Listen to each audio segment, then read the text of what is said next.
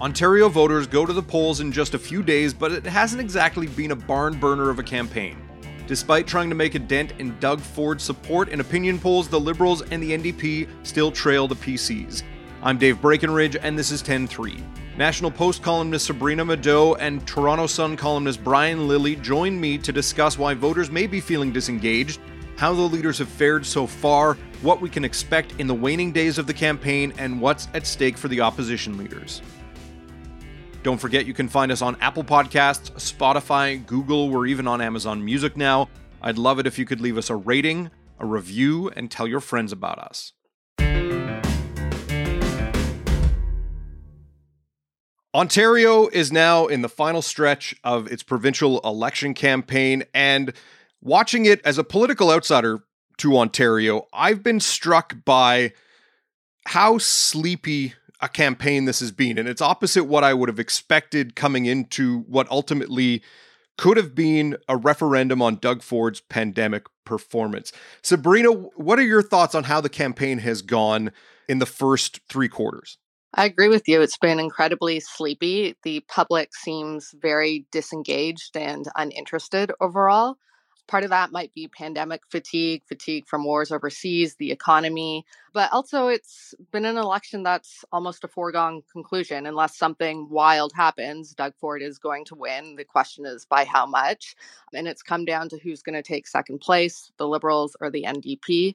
And also with Ford really avoiding the campaign trail and avoiding media. There's been less access to him, and he's not known for staying out of controversy or having flub ups. So that has kept things a little bit more boring as well. And if you look at the opinion polls, they've stayed relatively stable the entire way through so far. So people aren't really having big swings of opinion or reacting to events or debates.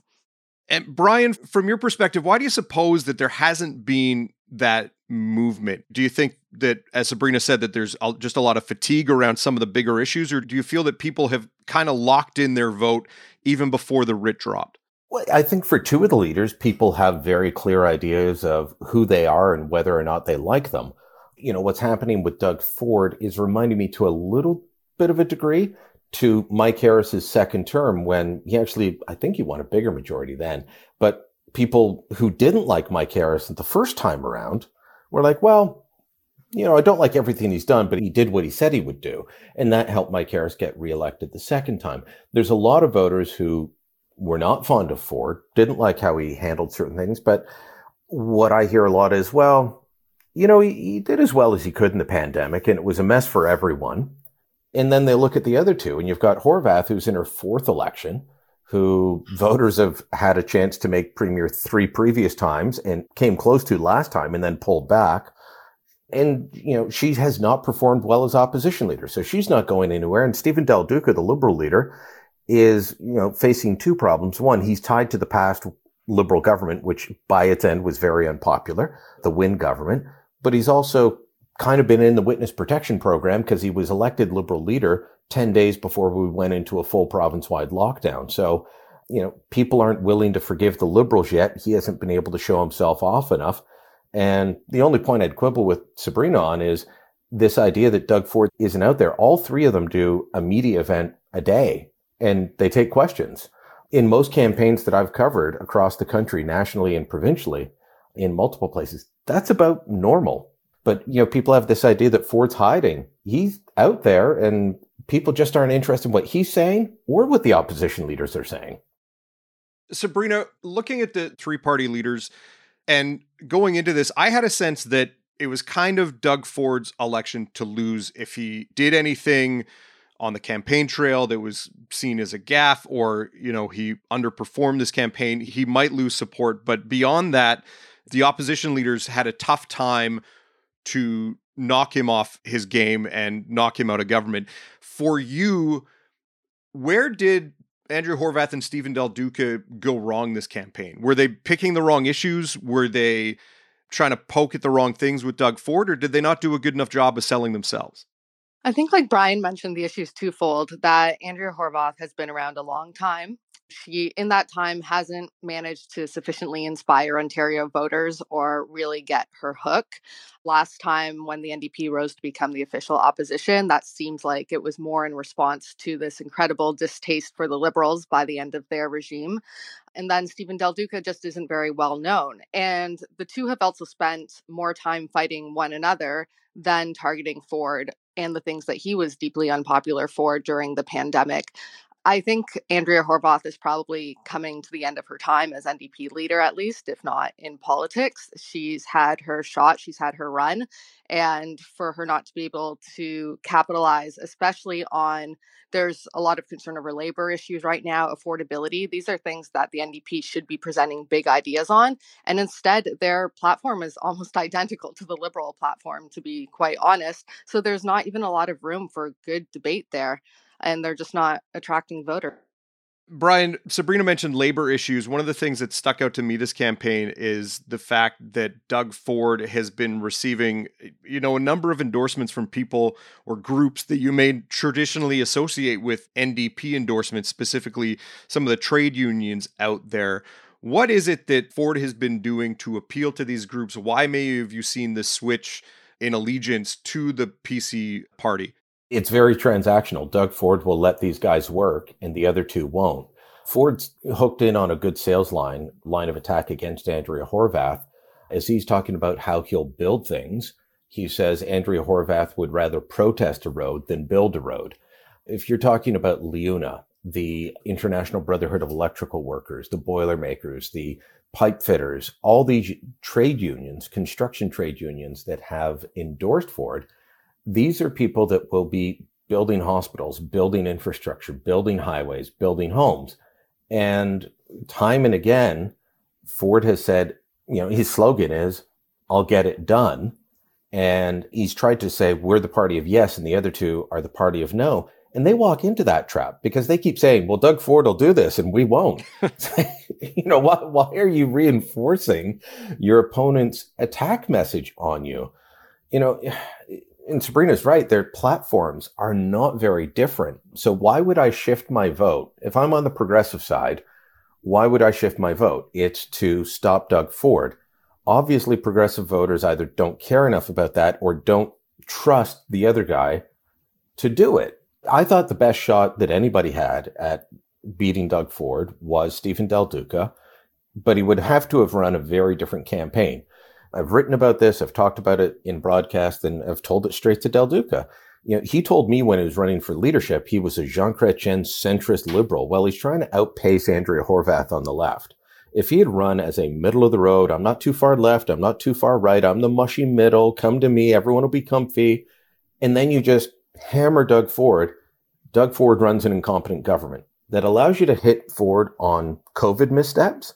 But because the public also wants to move away from COVID, you could also hit him on a bunch of other things and just say, he ran an incompetent government. We'll be competent. We'll be the steady hand at the wheel. You know, we can do this. And instead, he's thrown a you know ton of different ideas that sound a lot like the NDP, that sound a lot like the Greens, and the three of them are fighting over their voter pool, and they're fighting each other. And nobody's winning except Doug Ford, who's you know so far laughing all the way to the polls next Thursday. Sabrina, for you, labor issues and, and, affordability issues seem to be key issues in this campaign. One of your most recent pieces for National Post talked about the fact that the opposition just keeps trying to hammer Doug Ford as being cozy with developers, and this gives Ford the opportunity to call them anti development. Why is that issue so important for Doug Ford in terms of winning votes? And why are the opposition failing their voter base when they try and bring these issues up. Yeah, the opposition has for a long time used a go to criticism of Doug Ford being cozy with developer buddies, as they would say. And now he's hitting back and saying, well, you're anti development, especially when it comes to Highway 413. And the reason why that is important to voters in this climate is obviously the housing crisis, which is largely steeped in supply voters know that we need more supply. We need it quickly. They care less about where that supply goes or who builds it than just getting it done and getting affordable housing. It's tough to be precious about which developers are developing or where they might be doing so when people literally cannot afford homes. So that developer messaging is actually, I think, crippling the Liberals and NDP and benefiting Ford this time around. And you know, another thing along that message is that Andrea Horwath has only spoken up about labor issues when it's been public sector unions. All through COVID, you would have thought that COVID would have been solved by ending the number one thing she talked about, which was Bill 124. Now, if you're not a public servant in Ontario, you have no idea what that is, but she talked about it all the time. And Bill 124 capped the rate of annual wage increase that the public sector unions could get. She wasn't talking about gig economy workers in the same way. She wasn't talking about these trade unions and their issues in the same way. She was narrow casting to people in the nurses unions and the teachers unions. And that's the only time she talked about labor. Exactly. And I think that's a particularly big missed opportunity when it comes to gig workers or contract workers because they're an ever growing share of the population, especially in the younger voter base, which has been the NDP's traditional bread and butter. And to not make that a front and center issue is just a missed opportunity. We'll be right back.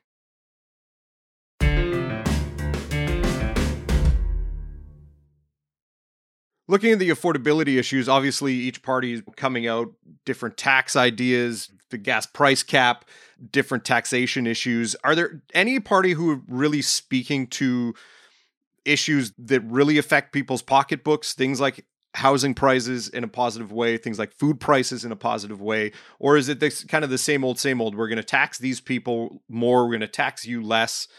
Where are areas that they've been really successful in getting that affordability message through? Sabrina? I would argue none of them have been particularly compelling on the affordability file. You've had Stephen Del Duca with his bucket transit ride across the province promise, but you know, that seems like a band aid solution, more of a campaign slogan than anything else, and promises to take the tax off certain prepared foods under $20. But in terms of real meaningful solutions, I'd say none of the housing platforms are great. And there just hasn't been something that's stuck out there for me. And Brian, what about from your perspective? I think they all have good little gimmicky things that speak to their audiences, like the buck-a-ride or the tax off prepared meals under 20 bucks or Ford rebating the license plate sticker fee that had been going up for, for so many years. Things like that. Yeah, they, you know, it all plays a little bit, but it's not a, a long-term solution to the problem of inflation. The issue for provincial governments is they just don't have the levers. I mean, the federal government can't solve inflation on its own, but they have some levers, monetary policy, budgetary policy, things like that.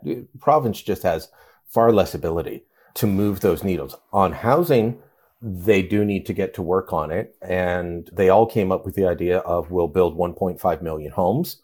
That came out of a government report that said that's how many are needed over the next 10 years to deal with the supply issue Sabrina was discussing.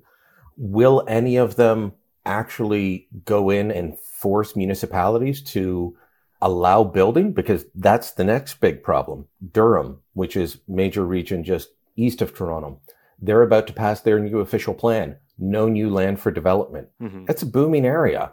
Hamilton is doing the same. Ottawa, they didn't do none, but they may as well have done none. I don't know how these people say, we love immigration. Let's bring in more people every year. And you bring in a quarter million to 400,000 people. So about a quarter million come to the Toronto area. And then you say, but no new land for housing and you can't build in my backyard. Well, what kind of message is that? How does that help immigrants? How does it help the communities? It doesn't. So we need a premier that will bust through that. The only one I have faith in to do that is Doug Ford if you get serious about it. The other two are too close to allies at the municipal level that don't want development and have been passing these things. These are liberal and NDP city councils with close ties to their respective parties that are passing these no new development measures that make zero sense based on everything else they say about what they want. Now, looking at the final week of the campaign, is there anything that the opposition leaders can do to move the needle on support to make a dent in Doug Ford's popularity at this point? Or is it kind of a done deal now? I would argue it's probably a done deal. The biggest battle for the next week will be between the Liberals and the NDP for who gets second place, and both for Stephen Del Duca and Andrea Horwath for their careers. I mean, Stephen, the question is, will he win his own riding? For Andrea, it's will she hold on to her position as leader? And that's really the only question right now is what happens to the two of them. I would suggest they could set their hair on fire, but Del Duca is bald already, so that's not going to help him. And there is a real question about whether Del Duca can win his own riding. Uh, that's been raised by colleagues at other media outlets. The premier, uh, Doug Ford, has raised it several times from the microphone. He's predicted that Del Duca will not even win his own riding. And Ford went campaigning there the other day. Horwath will win her own riding. You know, Hamilton Center is reliably NDP as they come. But the party, there's a, a group called the 901 Club that's looking to oust her as soon as the polls close. So the polls close at 9, and at 901, once it's clear that she is not going to be premier, they want her gone. Right now, she's third in the polls, but due to weird voting patterns, there's a good chance she will remain opposition leader until her own party takes her out. That's the one question that kind of lingers for me is typically if a leader goes from third party to opposition leader and then back down to third party, it wouldn't be a surprise to see them shown the door or decide to hang it up. For Andrea Horwath, is there a chance that she sticks around even if she retains opposition leader status, Sabrina? I'd say most likely not. Again, she's been around a long time. She hasn't been able to meaningfully improve the NDP's prospects or um, latch onto issues recently. And it seems like the success that the NDP has had has been more in reaction to other parties or other leaders not becoming well known rather than her being popular with voters. And Brian, on that matter, do you figure she's gone even if she hangs on to the number two spot? Well, I'll tell you, my family, uh, my parents, my brother, my sister, their families, they all live in Hamilton and they're terrified that she resigns or is shown the door and then runs for mayor of Hamilton because they find that thought to be quite frightening. But that is something that's being floated around already is that if she's out the door, then this fall she'll run to be mayor of Hamilton. Will, she won't leave politics. I just don't see how she stays in you know, Del Duca will, you know, his victory will be getting official party status back, getting some funding back, and rebuilding the party.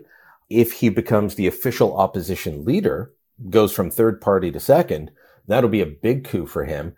You know, the realistic view among liberals I talk to is 25 to 30 seats at this point when we're a week out. Unless something dramatic happens, it's not a case of taking power, it's taking a good spot in the legislature. The last question I have on this election campaign, I know there's still a week to go, so there's still time for you know some kind of crisis or some kind of issue to come to the fore but for both of you where do you feel that the leaders have let voters down? Uh, is there an issue where they should have been talking about it and they just weren't or they failed to really address something that's kind of on the minds of voters right now? Sabrina I think there's been a surprising lack of focus on healthcare, long term care homes. I'm really reckoning with what happened during the pandemic.